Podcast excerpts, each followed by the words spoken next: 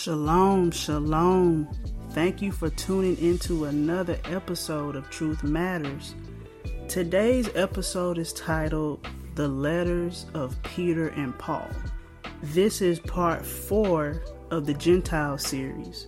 We'll see who the strangers or foreigners and Gentiles that Peter and Paul sent letters to. So let's get started. A stranger is a foreigner. A stranger can be someone of another nation or an Israelite. And I'll list some examples. Number one, Abraham, Isaac, and Jacob were strangers in Canaan. You can read Genesis 17 and 8, Genesis 28 and 4, Genesis 37 and 1, and 1 Chronicles 16 19 to see that they were strangers in Canaan. Number two, the Israelites were strangers in Egypt. You can find that in 2nd Esdras 14 and 29, Deuteronomy 10 and 19, and I'll read Acts chapter 13 and 17. And it says, The God of this people of Israel chose our fathers and exalted the people when they dwelt as strangers in the land of Egypt, and with an high arm brought he them out of it. Number three, other nations are known as strangers, such as the Babylonians and everyone else who had us captive. You can read that in Isaiah 1 and 7, Ezekiel 11 and 9, Lamentations 5 and 2, and Jeremiah 5 and 19. Number 4. Moses was a stranger in Midian as stated in Exodus 2 and 22. Number 5. A fellow brethren or Israelite can also be a stranger. For precept, let's go to Leviticus 25 and 35. And if thy brother be waxen poor and fallen in decay with thee, then thou shalt relieve him, yea, though he be a stranger or sojourner, that he may live with thee. Second Chronicles 15 and 9. And he gathered all Judah and Benjamin, and the strangers with them out of Ephraim and Manasseh, and out of Simeon, for they fell to him out of Israel in abundance, when they saw that the Most High his God was with them. So we see these strangers of Simeon, Ephraim, and Manasseh, that these three tribes were living among Judah and Benjamin. This is what Leviticus 25 and 35 was referring to. For another precept, we can go to Obadiah and read verse 12. But thou shouldest not have looked on the day of thy brother in the day that he became a stranger, neither should thou have rejoiced over the children of Judah in the day of their destruction, neither shouldst thou have spoken proudly in the day of distress. So we see Israel became strangers when they were taken out of their land and into captivity. So let's get into the letters of Peter. I'll be covering key points in chapters 1 and 2 of 1 Peter. So, who were Peter's letters written to? Let's read 1 Peter 1 and verse 1. Peter, an apostle of Yahusha, to the strangers scattered throughout Pontus, Galatia, Cappadocia, Asia, and Bithynia so we see these strangers are scattered in some of the same areas as the Jews in Acts chapter 2 who came to Pentecost. That was in part 3. Aquila was a Jew born in Pontus, and you can read that in Acts chapter 18 and verse 2. Let's go to James chapter 1 and read verse 1 and it says, James, a servant of God and of the Lord Jesus Christ, to the twelve tribes which are scattered abroad, greetings. So this shows that all 12 tribes are scattered abroad, whether they be in Galatia, Ephesus, Tarsus, Philadelphia, wherever they're at. They're scattered all over the world. Let's go back to 1 Peter verse 2. It says, Elect according to the foreknowledge of God the Father through sanctification of the Spirit unto obedience and sprinkling of the blood of Jesus Christ, grace unto you, peace be multiplied. So, who is this elect according to foreknowledge? We know that the elect or the chosen is Israel, That's Isaiah 45 and verse 4, Psalms 105 and 6. Israel was chosen before the world ever came into existence. Let's go to Romans 9 and 11. For the children being not yet born, neither having done any good or evil, that the purpose of God according to election might stand, not of works, but of him that calleth. This verse is speaking about Esau and Jacob. The Most High chose Jacob to be his chosen before they were ever born. It wasn't about anything that Jacob did. He was chosen and called to this position before he ever came out the womb. And likewise, Esau, he was given his position and authority before he ever did anything. You can also read this in Ephesians 1 and 5 and also Romans 8 and 30. So it says sanctification of the Spirit. Sanctification means to make holy or pure, to purify. This is done by the Spirit. The Spirit gives us power and the mind to do God's instructions and to have faith. Let's read John chapter 17 and 17. It says, Sanctify them through thy truth. Thy word is truth. And this is Christ speaking. So, Christ is the Word, He is the truth, the truth is the law. Christ taught and lived the law. The Holy Spirit is the Spirit of truth to remind us of Christ and the commandments. The law and the commandments causes you to convert or to repent. That's Psalms 19 and 7. And the result of being obedient to the commandments is that you're being made holy and pleasing unto the Most High. This is sanctification of the Spirit. To sum up verse 2, only Israel was chosen to be a holy people before the Most High. In the Old Testament, sanctification or purification came through the different washings and cleansing practices or rituals. The Levitical laws were a foreshadow of better things to come, like it said in the book of Hebrews. 1 Peter 1 and 3. Blessed be the God and Father of our Lord Jesus Christ which according to his abundant mercy hath begotten us again unto a lively hope by the resurrection of Jesus Christ from the dead. So, who are the begotten? The begotten is Israel. Israel is his firstborn. You can read that in Exodus 4 and 22, 2nd Ezra 6 and 58, Sirach or Ecclesiasticus 36 and 12. Begotten us again means being born of the Spirit. Let's skip down to verse 23 of 1 Peter chapter 1. It says, Being born again, not of corruptible seed, but of incorruptible, by the word of God, which liveth and abideth forever. So we see is being born of the Spirit. The Spirit of God cannot die. 1 Peter chapter 1, verse 4. To an inheritance incorruptible and undefiled, and that fadeth not away, reserved in heaven for you who are the only people who have inherited something through their forefathers in the scriptures? Only the Israelites. It says the incorruptible inheritance, that is the glorified bodies that we will receive. You can read that in 1 Corinthians 15 and 52. Verse 7 that the trial of your faith, being much more precious than gold that perisheth, though it be tried with fire, might be found unto praise and honor and glory at the appearing of Jesus Christ. So it says being tried by fire, the trials of your faith. Let's read 2nd Ezra 16 and 73. Then shall they be known who are my chosen, and they shall be tried as the gold in the fire. Zechariah 13 and 9.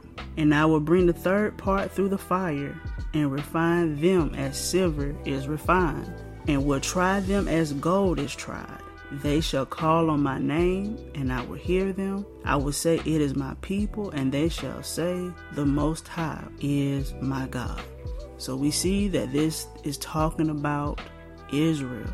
We will be tried, we will be going through things to refine our faith.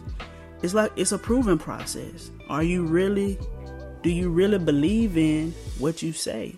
Last point I want to make in verse 7 of First Peter chapter 1. It says that though it be tried with fire, might be found unto praise honor, and glory. Israel was created to be a praise and glory.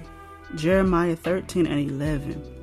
For as the girdle cleaveth unto the loins of a man, so have I caused to cleave unto me the whole house of Israel, northern kingdom, and the whole house of Judah, southern kingdom, saith the Most High, that they might be unto me for a people, for a name, and for a praise, and for a glory. But they would not hear. We were disobedient. We'll go to Jeremiah 33 and read verses 7 through 9. And I will cause the captivity of Judah and the captivity of Israel to return, and will build them as at the first verse 8 And I will cleanse them from all their iniquity, whereby they have sinned against me, and I will pardon all their iniquities, whereby they have sinned, and whereby they have transgressed against me. And it shall be to me a name of joy, a praise, and honor before all the nations of the earth, which shall hear of all the good that I do unto them, and they shall fear and tremble for all the goodness and for all the prosperity that I procure unto it. So so far in First Peter chapter 1 we see he's talking to Israel scattered in these different areas known as strangers. Let's read verse 8 of First Peter chapter 1. Whom having not seen ye love, in whom though now ye see him not, yet believing ye rejoice with joy unspeakable and full of glory.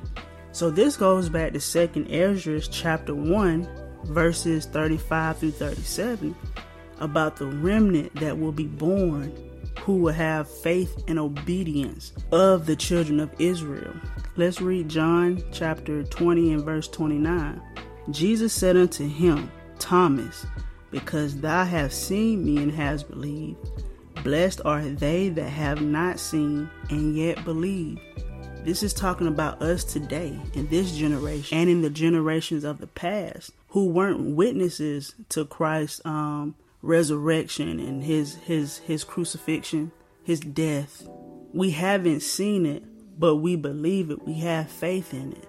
We are blessed by simply believing and having never seen it with our physical eyes. Verses 9 through 11 of 1 Peter. Receiving the end of your faith even the salvation of your souls, of which salvation the prophets have inquired and searched diligently, who prophesied of the grace that should come unto you, searching what or what manner of time the Spirit of Christ, which was in them, did signify, when he testified beforehand the sufferings of Christ and the glory that should follow. So we see that Peter is saying that the prophets wrote about the salvation that should come unto these strangers that Peter is writing to.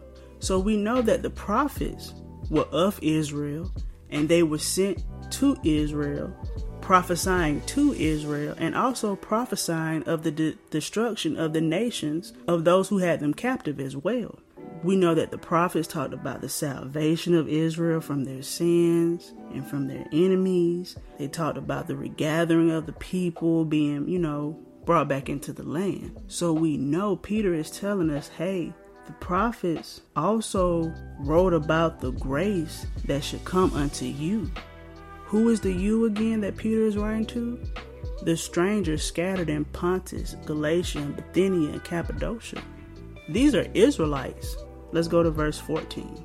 As obedient children, not fashioning yourselves according to the former lust in your ignorance. The lust of their ignorance were their idols, the ways of the heathens, lawlessness. 1 Peter 1 verses 15 and 16. But as he which have called you is holy, so be ye holy in all manner of conversation, because it is written, Be ye holy, for I am holy that is written in Leviticus 19 and 2. And it says, Speak unto all the congregation of the children of Israel, and say unto them, Ye shall be holy, for I, the Lord your God, am holy. Leviticus 20 and 26. And ye shall be holy unto me, for I, the Lord, am holy, and have severed you from other people, that ye should be mine. The heathen were never said to be holy, only Israel. He predestined us to be holy unto him. Verse 18 For as much as ye know that ye were not redeemed with corruptible things, as silver and gold, from your vain conversation received by the tradition of your fathers. Who are the only people being redeemed throughout the scriptures? Only Israel. I haven't seen one verse or prophecy about the heathen being redeemed. Exactly what would they be redeemed from is the question. Let's read Isaiah 52 and 3. For thus saith the Most High, Ye have sold yourselves for naught. You sold yourself for disobedience, and ye shall be redeemed without money. So if we're not being redeemed with money, what are we being redeemed with? Let's go to verse 19. But with the precious blood of Christ, as of a lamb without blemish and without spot, we are redeemed by the blood of Christ, not silver and gold verse 20, who verily was foreordained before the foundation of the world, but was manifest in these last times for you. So we know Christ was slain from the foundation of the earth. Let's read Revelation 13 and 8. And all that dwell upon earth shall worship him, whose names are not written in the book of life of the Lamb slain from the foundation of the world further showing that predestination of the election of Israel was before the beginning of time. The Father had us on his mind even before he created the earth. Just think about it. Let's go to chapter 2 of 1 Peter, starting at verse 4 to whom coming as unto a living stone, disallowed indeed of men, but chosen of God and precious. The living stone is Christ. He was rejected by the elders, the Pharisees, and the chief priests. Christ was chosen. We read this in Isaiah 42 Behold, my servant, whom I uphold, my elect, or my chosen, in whom my soul delighteth. I have put my spirit upon him. He shall bring forth judgment to the Gentiles. I have put my spirit upon him, and he shall bring forth judgment to the Gentiles. 1 Peter 2 and verse 5. Ye also, as lively stones, are built up a spiritual house, a holy priesthood to offer up spiritual sacrifices acceptable to God by Jesus Christ. The only holy priesthood mentioned in Scripture is the Israelites. Exodus 19 and 6. And ye shall be unto me a kingdom of priests and an holy nation. These are the words which thou shalt speak unto the children of Israel Peter said we are to offer up spiritual sacrifices. Paul touched on this in Romans 12 and 1. I beseech ye, therefore, brethren, by the mercies of God, that ye present your bodies as a living sacrifice, wholly acceptable unto God, which is your reasonable service meaning that we are to put off sin because sins defile us. Our body is the temple of the Holy Spirit. To offer up spiritual sacrifices, meaning we are to put off this flesh, put off the sins that defile us. 1 Peter 2 and 6. Wherefore also it is contained in the scripture Behold, I lay in Zion a chief cornerstone, elect, precious, he that believeth on him shall not be confounded. This is referring to Christ. You can read Isaiah 28 and 16. Verse 7 Unto you, therefore, which believe, meaning the believing Israelites, he is precious. But unto them which be disobedient, the stone which the builders rejected, meaning the elders, the Pharisees, and the scribes, and the priests, the same is made the head of the corner, meaning Christ. Precepts for Christ being the stone. You can read it in Matthew 21, verses 42 through 45, Daniel chapter 2 and 45, Acts 4 and 11, and 2nd Esdras 5, verses 5 and 6. 1 Peter 2 and 9. But ye are a chosen generation, a royal priesthood, an holy nation, a peculiar people, that ye shall show forth the praises of him who called you out of darkness, meaning sin, and into his marvelous light, meaning the truth. So it says a chosen generation. It says a chosen generation. So in the Strong's Concordance, G1085, generation means kindred, offspring, or family.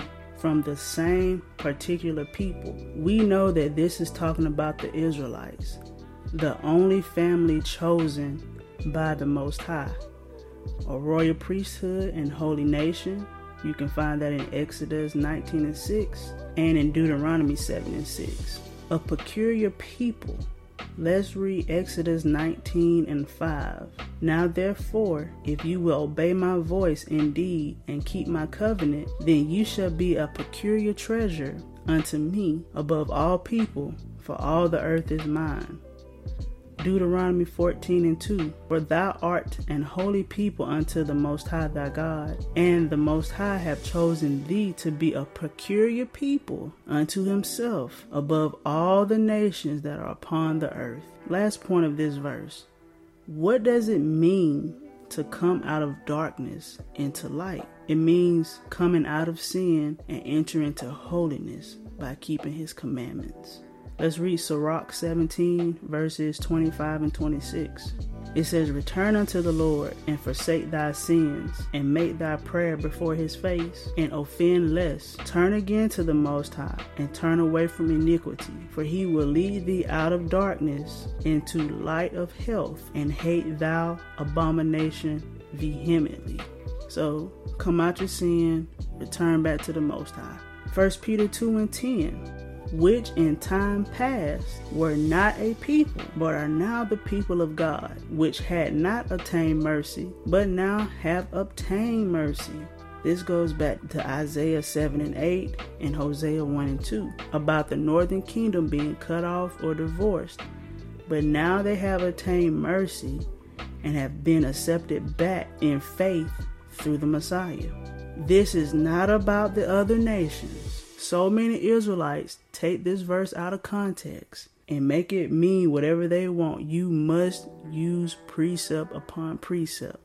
If you do not, you would say that this verse is about the other nations. This is not about the other nations. So many Israelites take these scriptures out of context and replace their own people with the other nations. That's replacement theology. Come on now. So that's all I wanted to talk about in First Peter. I think I went up, I covered enough information so that one can know that Peter was writing to his own people. Furthermore, we'll get to Ephesians, but in the book of Ephesians, Paul said that Peter was an apostle to the circumcision. That means the Jews. And we also know Peter knew that his brethren of the northern kingdom and that his scattered brethren of the southern kingdom, known as Greeks, they could come back in because he was given that revelation in Acts chapter 10 about Cornelius and about the vision of the different manner of beast. He knew that all of Israel could come back to the Most High. He was not writing to the heathen at all. Let's get into the letters of Paul. Who did Paul write his letters to? At the beginning of every letter, the writer greets who they are writing to. The letters of Paul are no different. Paul always starts his letters off with four things. Number one, he'll say to the saints. We know the saints are Israelites. That's Psalms 50 and 5. Deuteronomy 33, verses 1 and 2, Psalms 148 and 14. Number two, he'll say brethren. Brethren means a relative or kinfolk. For the strong concordance, you can look up H251 or G80. So here's the thing about the concordance I use it as a study tool, but the concordance was definitely written by someone, by white people who know who we are and try to fit themselves in. So the concordance says that it can mean all men, fellow believers, which I don't agree with. I think they added this to include themselves because they know the true meaning of brethren is in relation to a family having the same parents. They know that they are not of the bloodline of Abraham they know that they are not uh, blood related to the Israelites. So they try to squeeze themselves in any way possible, just like they did in Christianity. So it makes sense if they're giving us tools to learn the Bible by, even in the concordance, they try to write themselves in that too. Think about it.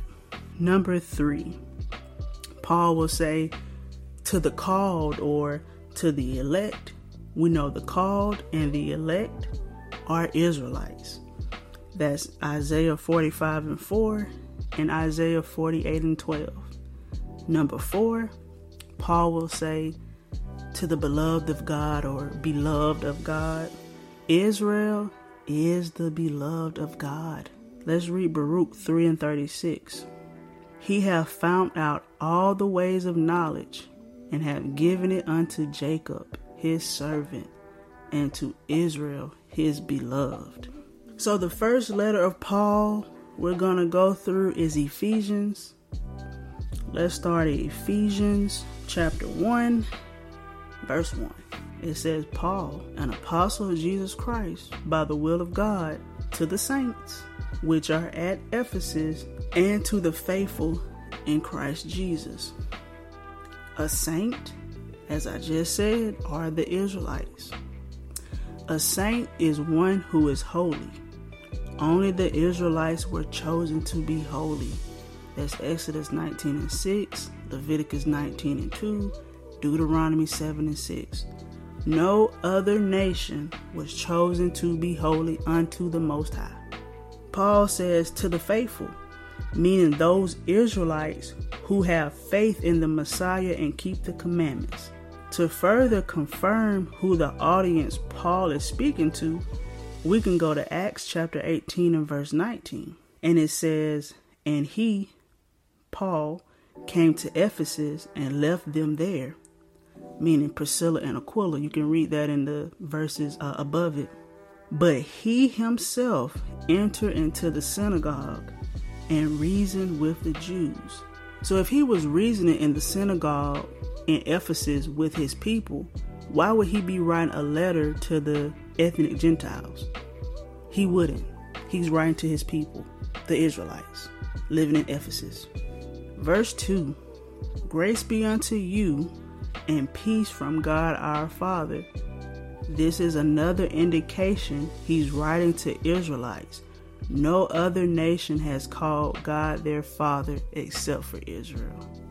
Verse 4 According as he have chosen us in him before the foundation of the world, that we should be holy and without blame before him in love. Chosen us, that's Israel. As I stated in Peter's letter, Israel was predestined to be holy before the world ever came into being.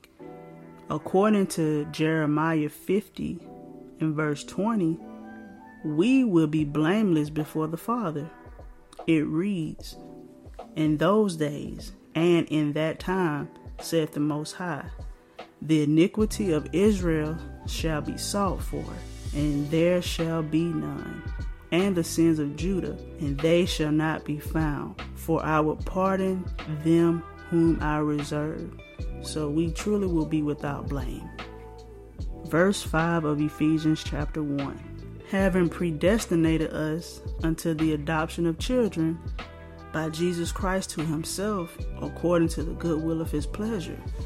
This goes back to Romans chapter 9 and verse 4 about the adoption pertaining to the Israelites.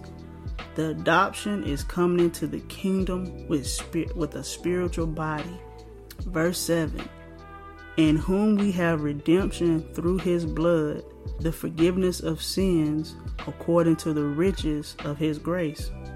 So Christ came to redeem Israel. If you read throughout the Old Testament, you will see the only people that have redemption or um, is being redeemed is referring to the Israelites, not the other nations. Hebrews 9 and 12. Neither by the blood of goats and calves, but by his own blood, he entered in once into the holy place, having obtained eternal redemption for us.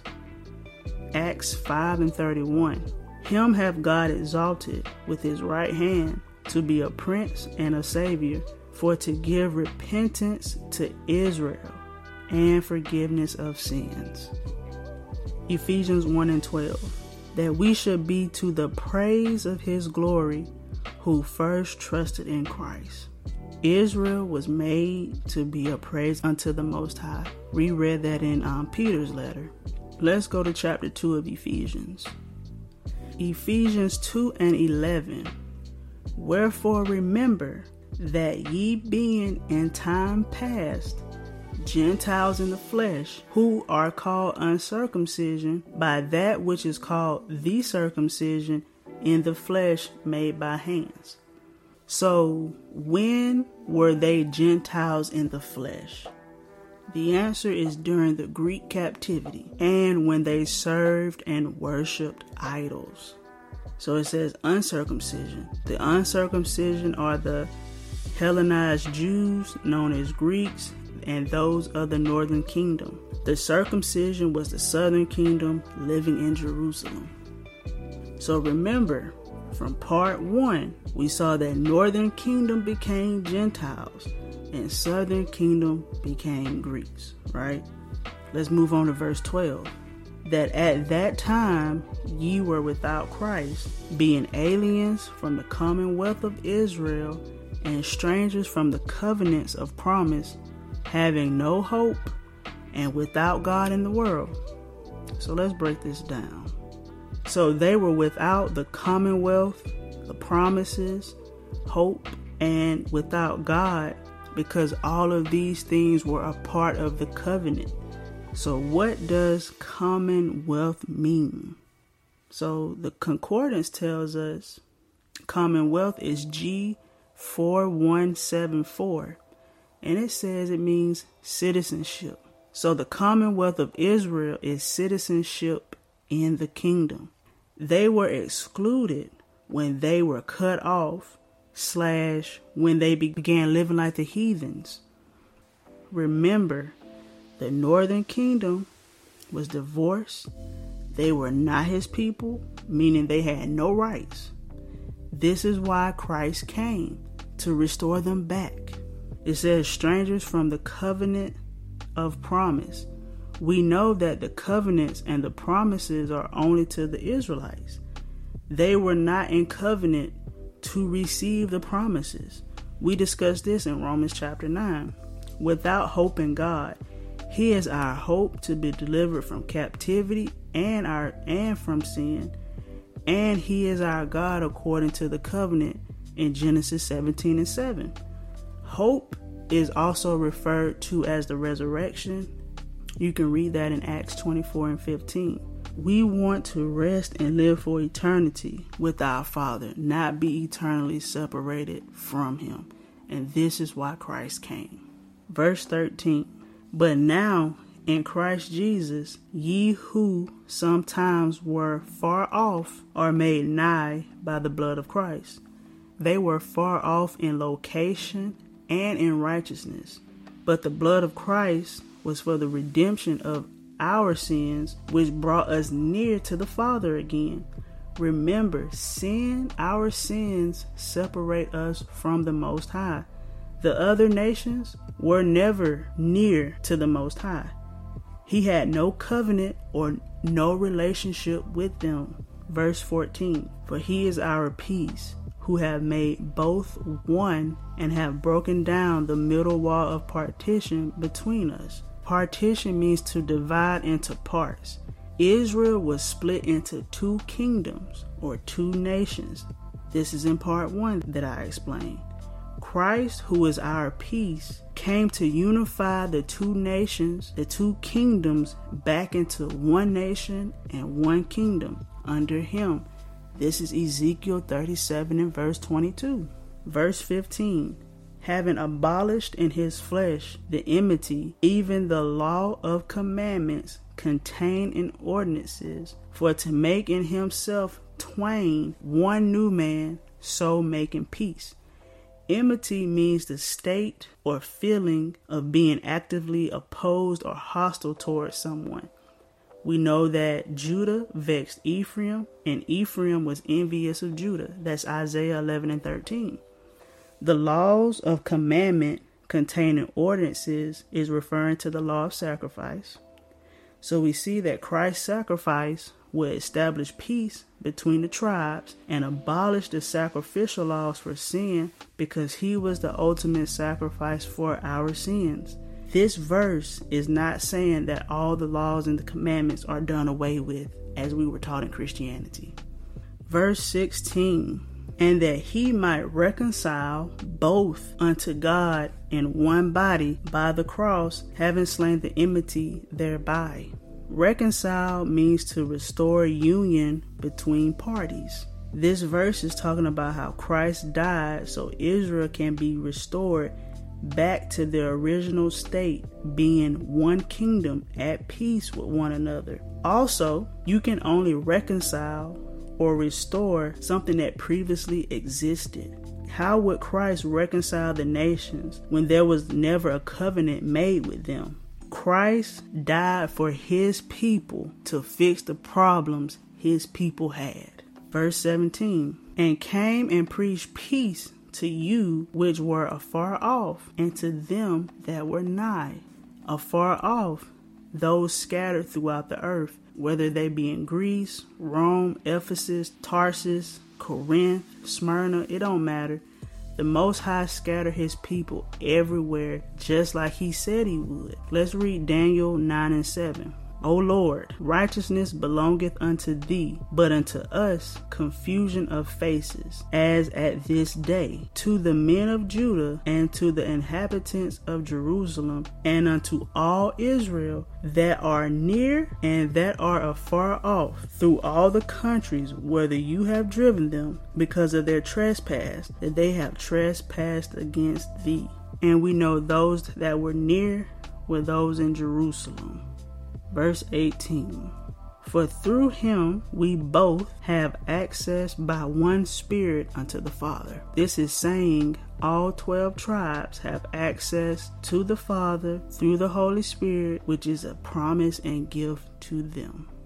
Verse 19 now therefore ye are no more strangers and foreigners, but fellow citizens with the saints and with the household of God this is what I explained in verse 12. They are now citizens with the saints, meaning those of Israel who already had faith in the Messiah.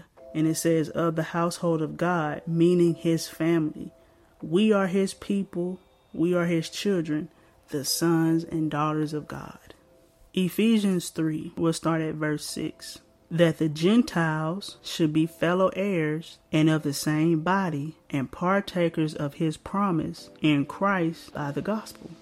What does it mean to be a fellow heir? To be heir means that you inherited something through an ancestor. Therefore, these Gentiles must be Israelites that will be fellow heirs with the elect of the southern kingdom that had faith.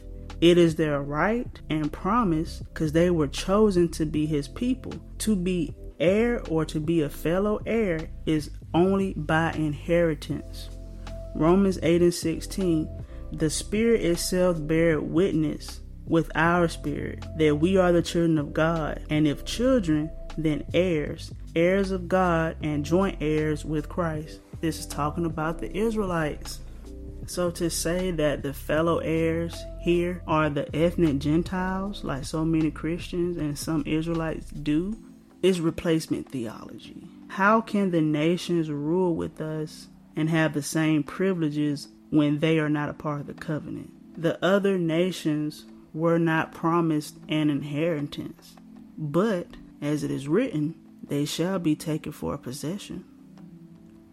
Ephesians 3 and 8. Unto me, who am less than the least of all saints, is this grace given, that I should preach among the Gentiles the unsearchable riches of Christ.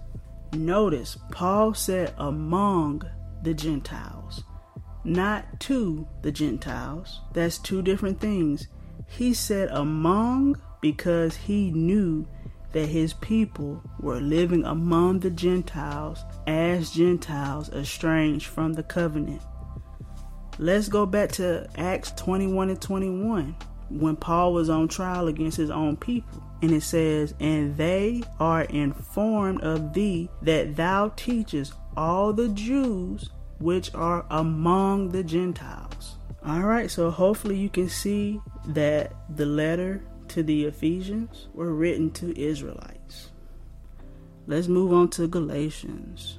So the congregation at Galatia was mentioned in 1 Peter chapter 1 and verse 1. Peter called the congregation at Galatia strangers. We saw that these strangers were Israelites. Peter in his second letter tells us that Paul wrote to these same people.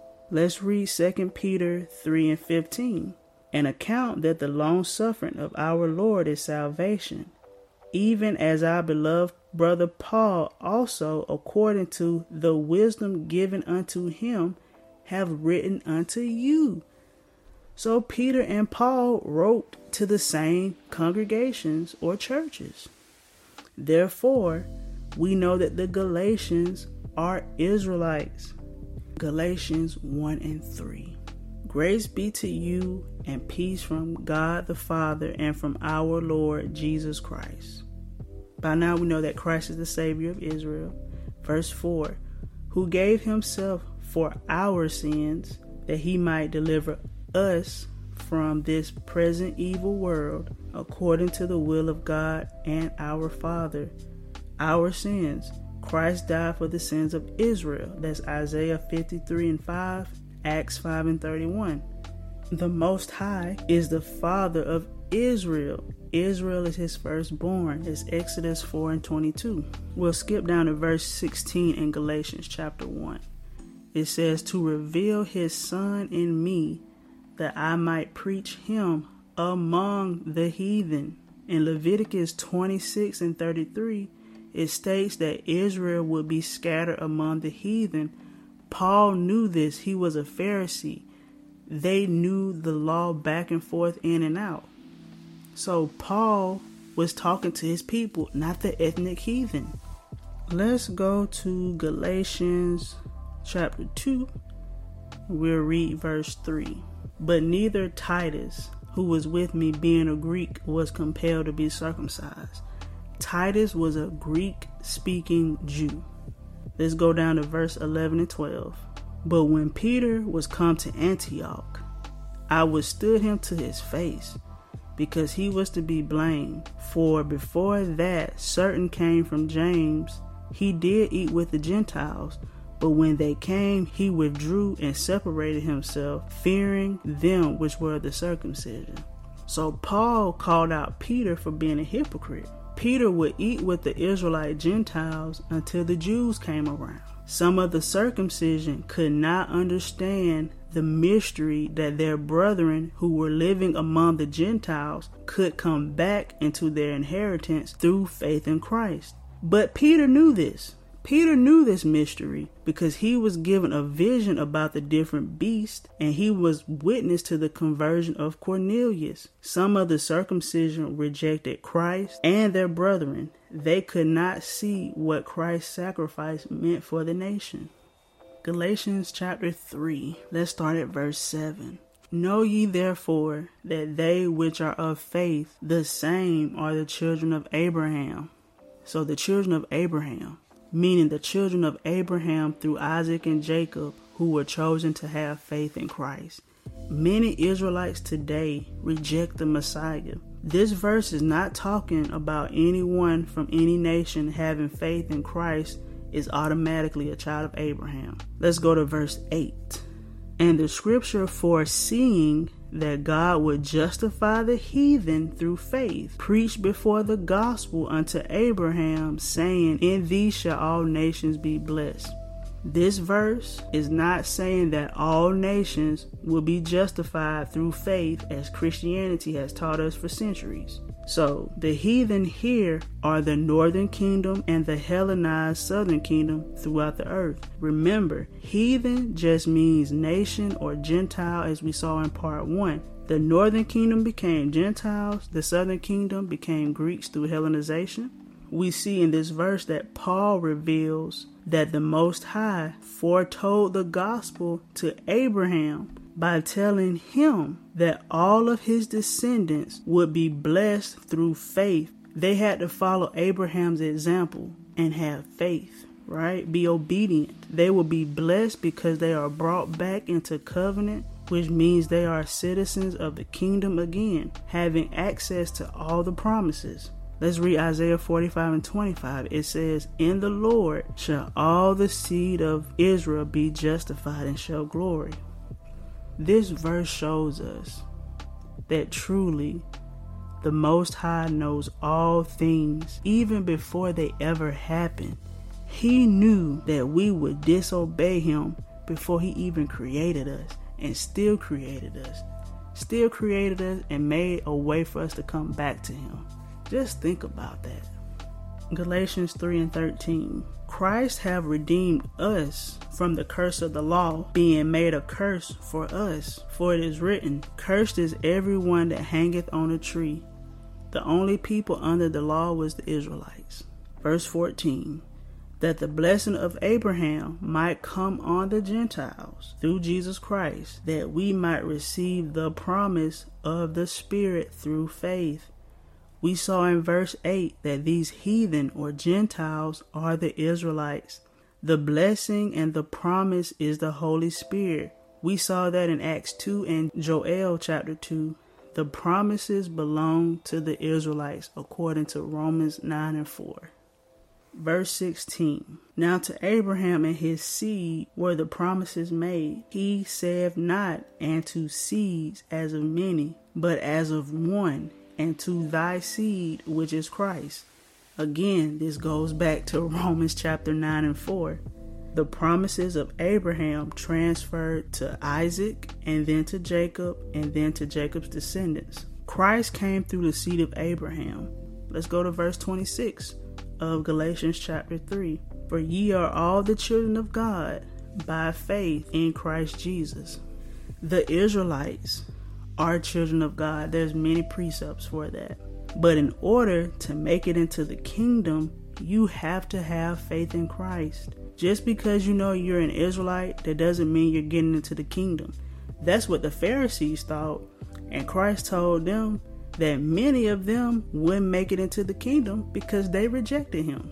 Verse 28, every Christian's favorite verse. There's neither Jew nor Greek. There's neither bond nor free. There's neither male nor female, for ye are all one in Christ Jesus.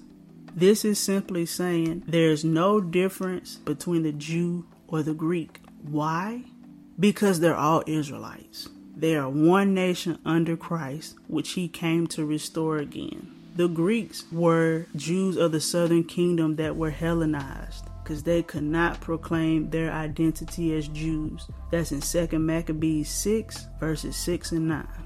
Let's move on to the letter to the Corinthians.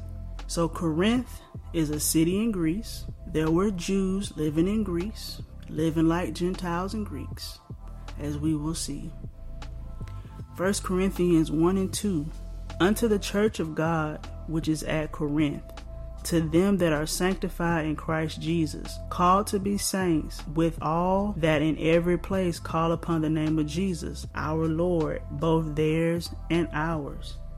Sanctified means called to be holy, called to be saints, that's referring to Israel. In every place, we were scattered in different lands. Our Lord, we know that Jesus is the, the Lord and Savior of Israel. And Paul said both theirs and ours meaning all 12 tribes that believe on the Messiah. 1 Corinthians 1 verses 22 through 24. For the Jews require a sign, and Greeks seek after wisdom. But we preach Christ crucified, unto the Jews a stumbling block, and unto the Greeks foolishness. But unto them which are called, both Jew and Greeks, Christ the power of God and the wisdom of God. So the Jews always wanted a sign because they had to see to believe. Even when they did see, they still didn't believe. They simply had no faith. Christ was a stumbling block to the Jews. That's in Isaiah 8 and 14. We discussed this in Romans chapter 11. Both the Jew and the Greek are called. Why? Because they are the same people Israelites. Let's go to 1 Corinthians chapter 5 and verse 7 and 8. It says, Purge out therefore the old leaven, that ye may be a new lump, as ye are unleavened. For even Christ our Passover is sacrificed for us. Therefore let us keep the feast, not with old leaven, neither with the leaven of malice and wickedness, but with unleavened bread of sincerity and truth. Christ is our Passover lamb.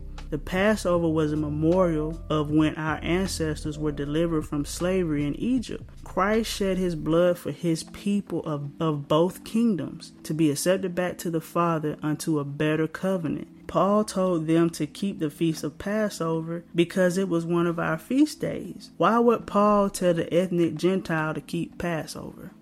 I'll wait. Let's go to 1 Corinthians 6 and we'll read verses 1 through 3.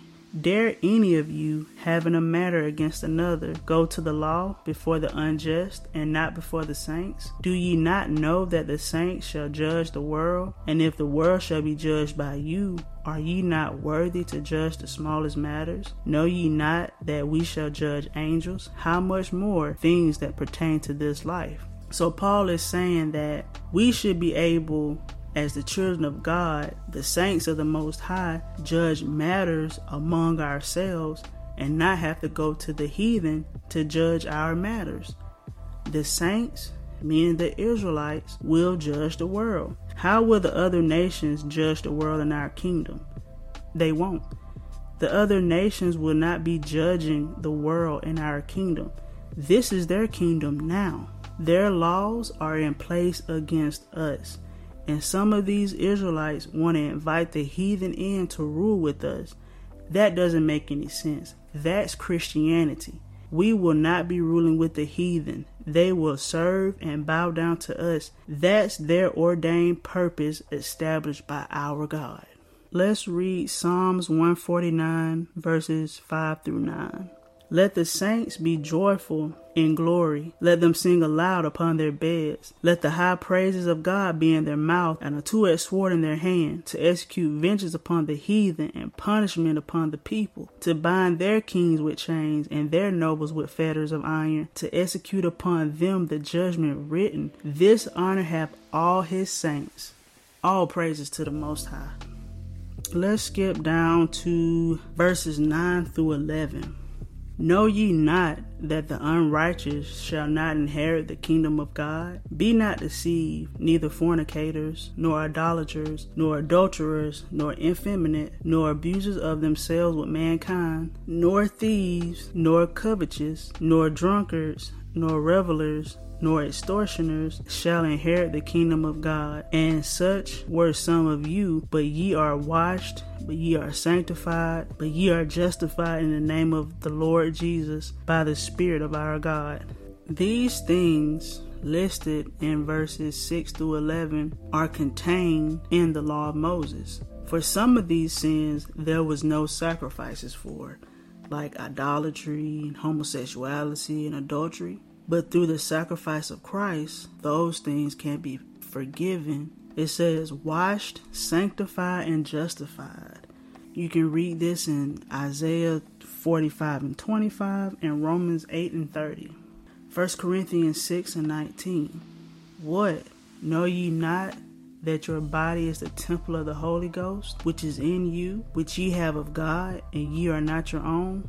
So Paul is saying that our body is the temple of God. We don't have a physical temple right now.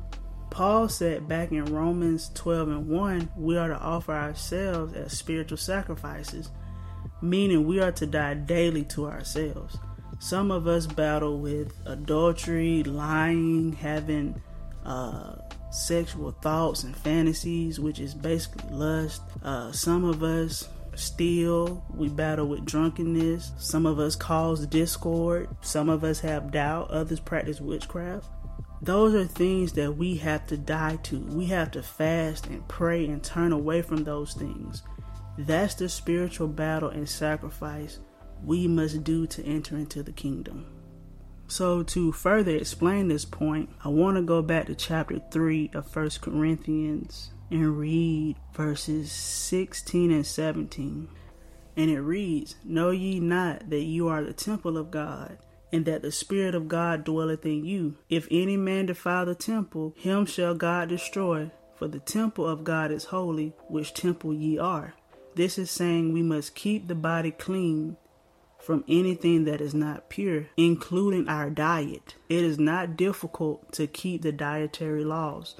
Remember, the Holy Spirit is the gift given to all of Israel. We discussed this in part 3. This is also showing us in Jeremiah 31, verses 33 and 34, that He will put His laws within us and we won't sin anymore. This will be possible in our spiritual body we have the Holy Spirit right now to remind us and to correct us when we are in error and sin. Paul also goes into more detail about our temple in 2 Corinthians 6.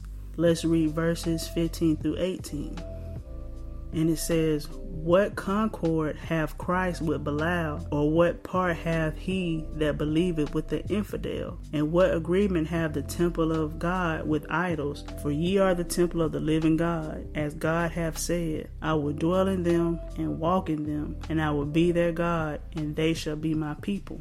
Verse 16 goes back to Genesis 17 and 7. The covenant states that the Most High will be our God. Let's read Leviticus 26 and 16. It says, And I will walk among you and be your God, and ye shall be my people. Jeremiah 31 and 1. At the same time, saith the Most High, will I be the God of all the families of Israel, and they shall be my people. Notice it says, At that time. So there must have been a time where some of Israel was not his people, and he was not their God. Again, we read that in Hosea 1 and 2 and 1 Peter 2. See it all it all comes together, precept upon precept. Let's read Jeremiah 7 and 23. But this thing commanded I them, saying, Obey my voice, and I will be your God, and ye shall be my people, and walk ye in all the ways that I have commanded you, that it may be well unto you. Ezekiel 14 and 11, that the house of Israel may go no more astray from me, neither be polluted any more with all their transgressions, but that they may be my people, and I may be their God, saith the Most High. Ezekiel 37 and 23. Neither shall they defile themselves any more with idols, nor with their detestable things, nor with any of their transgressions, but I will save them out of all their dwelling places, wherein they have sinned, and I will cleanse them. So shall they be my people, and I will be their God. So we see we being God's people and He being our God, He's talking to His people Israel, not the heathens. Let's go back to 2 Corinthians 6, verses 17 and 18. It says, Wherefore come out from among them and be ye separate, saith the Lord, and touch not the unclean thing, and I will receive you, and I will be a father unto you, and ye shall be my sons and daughters, saith the Lord Almighty. Let's read Deuteronomy 23 and 14. For the Lord thy God walketh in the midst of thy camp to deliver thee, and to give up thine enemies before thee. Therefore shall thy camp be holy, that he see no unclean thing in thee, and turn away from thee. We clearly see that this is talking about the Israelites. Israel was chosen to be holy and to be the sons and daughters of the Most High. Okay, let's go back to 1 Corinthians 7 and 19. Circumcision is nothing, and uncircumcision is nothing, but the keeping of the commandments of God. The Jews were demanding that, that the Gentiles be circumcised in order to be accepted by Christ. That's in Acts 15 and 24. But Paul says keeping the commandments is what truly matters not fleshly circumcision. A man can be circumcised and not living the commandments of the Most High. Is the Most High pleased with that? Paul is telling this congregation to obey the commandments. Why would he tell the ethnic Gentiles to obey the commandments when they were never given to them?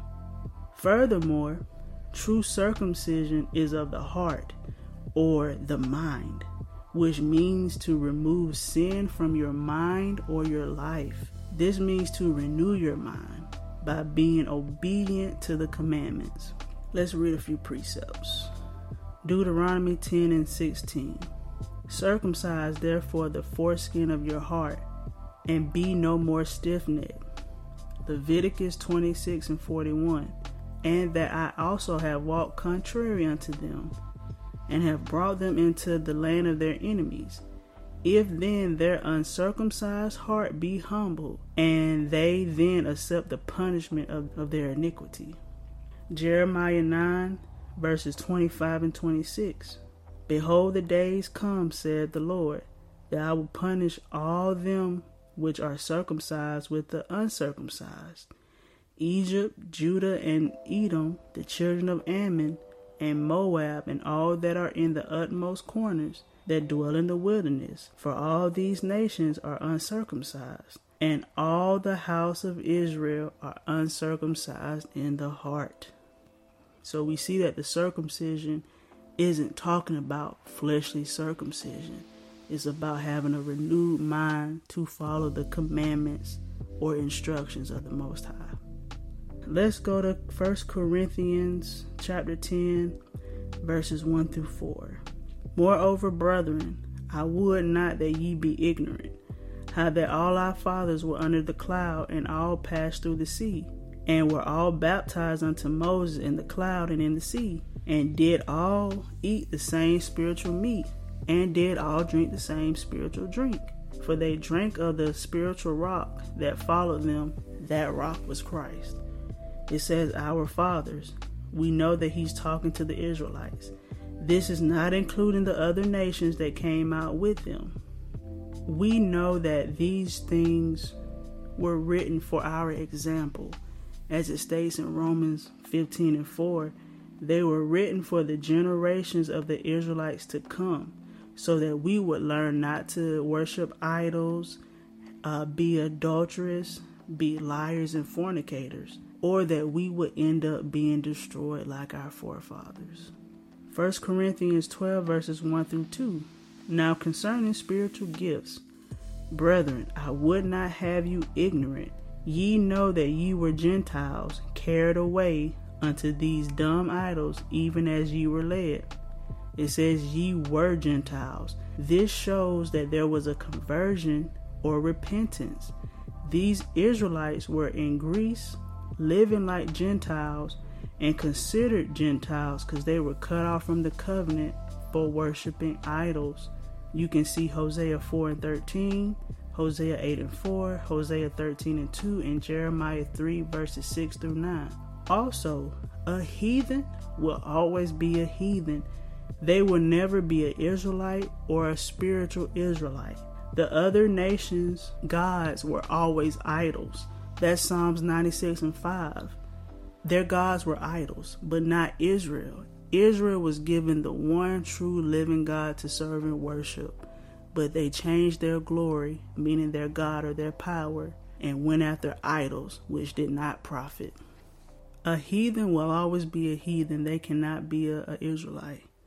But as we've seen through this study, an Israelite can be identified as a Gentile or a Greek.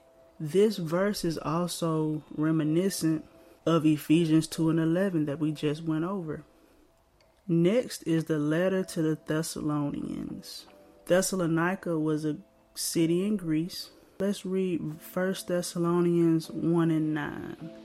It says, For they themselves show us what manner of entering in we had unto you, and how ye turned to God from idols to serve the living and true God. We see these Israelites turn from serving idols just, just as the Ephesians and the Corinthians. Again, the other nations had their own gods.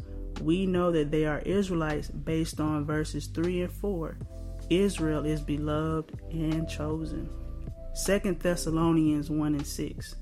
Seeing it is a righteous thing with God to recompense tribulation to them that trouble you. Luke 18, verses 1 through 8, is about how God will repay back the nations who have persecuted and oppressed us the letters to the Colossians. Colossians 1 and 2. It says, To the saints and faithful brethren. Verse 12, giving thanks unto the Father who have made us meet to be partakers of the inheritance of the saints.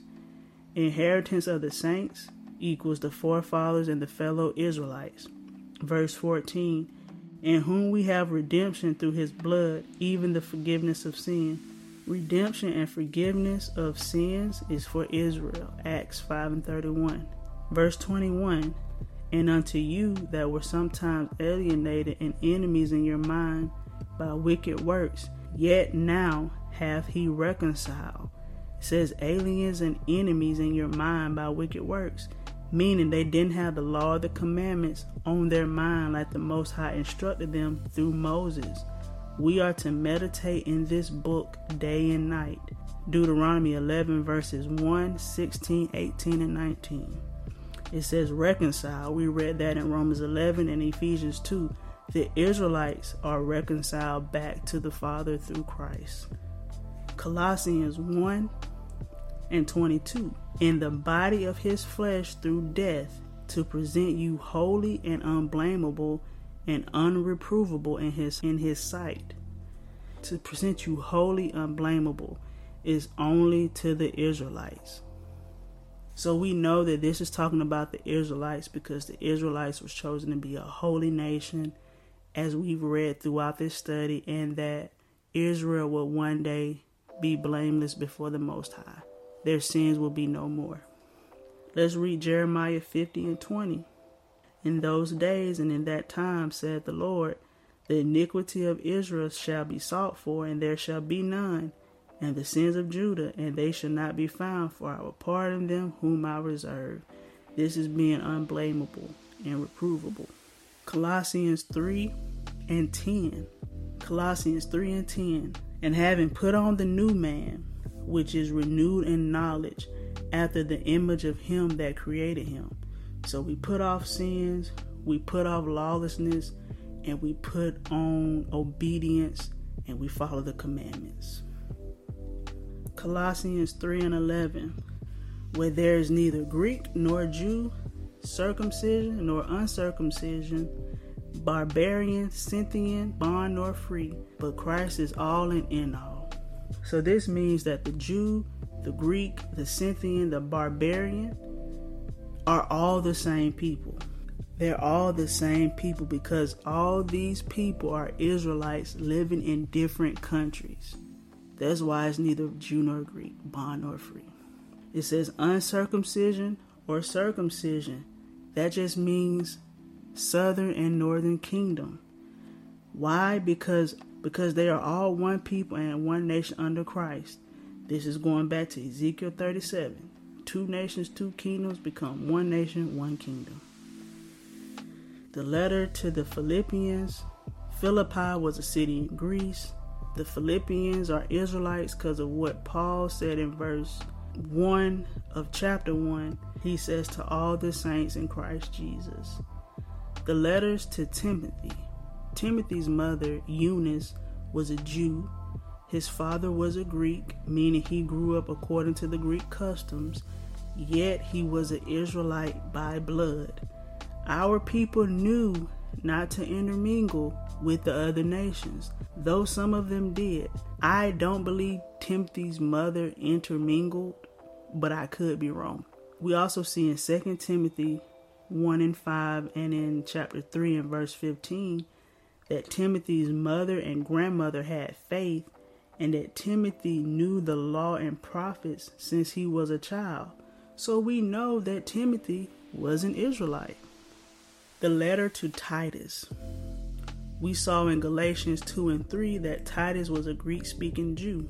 Let's go to Titus 2 and we'll read verses 13 and 15 looking for that blessed hope and the, the, glorious appearing of the great God and our Savior Jesus Christ, who gave himself for us that he might redeem us from all iniquity and purify unto himself a peculiar people, zealous unto good works. We know that Christ gave himself for his people, the nation of Israel. He redeemed us from our sins. We were the nation under the law. Israel is his peculiar people Mm-hmm. This was discussed in 1 Peter 2 and 9, further proving that Paul was talking to his own people because Peter told the scattered strangers that he wrote to that they were peculiar people as well, further proving that they are Israelites. The book of Hebrews. I think that's pretty self explanatory. It was written to the Hebrews. Who were the Hebrews? The Israelites. So, in conclusion, I hope that you all can see that the apostles were writing to their brethren, the Israelites of both kingdoms. Think about it. How is it that Israel is scattered throughout the earth, the northern kingdom is cut off and no longer in covenant? The Most High said that He would not cast off His people, right? But yet we get into the New Testament, and all of a sudden He sends His Son to choose disciples and he sends them out to teach all nations about the gospel and the sacrifices. That doesn't make sense. Why would the nations care when they had their own gods and it's known in the scriptures that they are enemies to us and the Most High? My prayer is that my people who are teaching that the apostles went to preach to the ethnic Gentiles and that they are the fellow heirs and are the grafted in would see that they are in error what I've noticed among Israelites who teach that the Gentiles in the New Testament cannot be Israelites or the northern kingdom is that they reject precept upon precept. They don't read or teach from the Apocrypha, or they only read Second Esdras. They don't teach the commandments, and they they still hold on to Christianity's interpretation of the scriptures. And lastly, they bash the camps their own brethren, their own people. There may be differences of opinions, but at the end of the day, the camps have not rejected Christ. They are for the people, not against the people. Those who teach that the other nations are the Gentiles in the New Testament fail to see that the New Testament is about the redemptive work of Christ, restoring the kingdoms back to God to be one nation and one kingdom as it was intended to be from the beginning. All nations will serve him and his people. You can't say you know that you're the chosen above all nations and that the ethnic heathen are fellow heirs with us. And let's be real, we know that when our people say Gentiles can be grafted in, they're specifically talking about white people they're going to be there because they're going to be serving us, but not ruling with us. I pray my people wake up. The truth hurts and it can be offensive. This is why our enemies and oppressors have given us Christianity because they themselves know the truth. They said among themselves, We can't let these Negroes know who they are or who we are.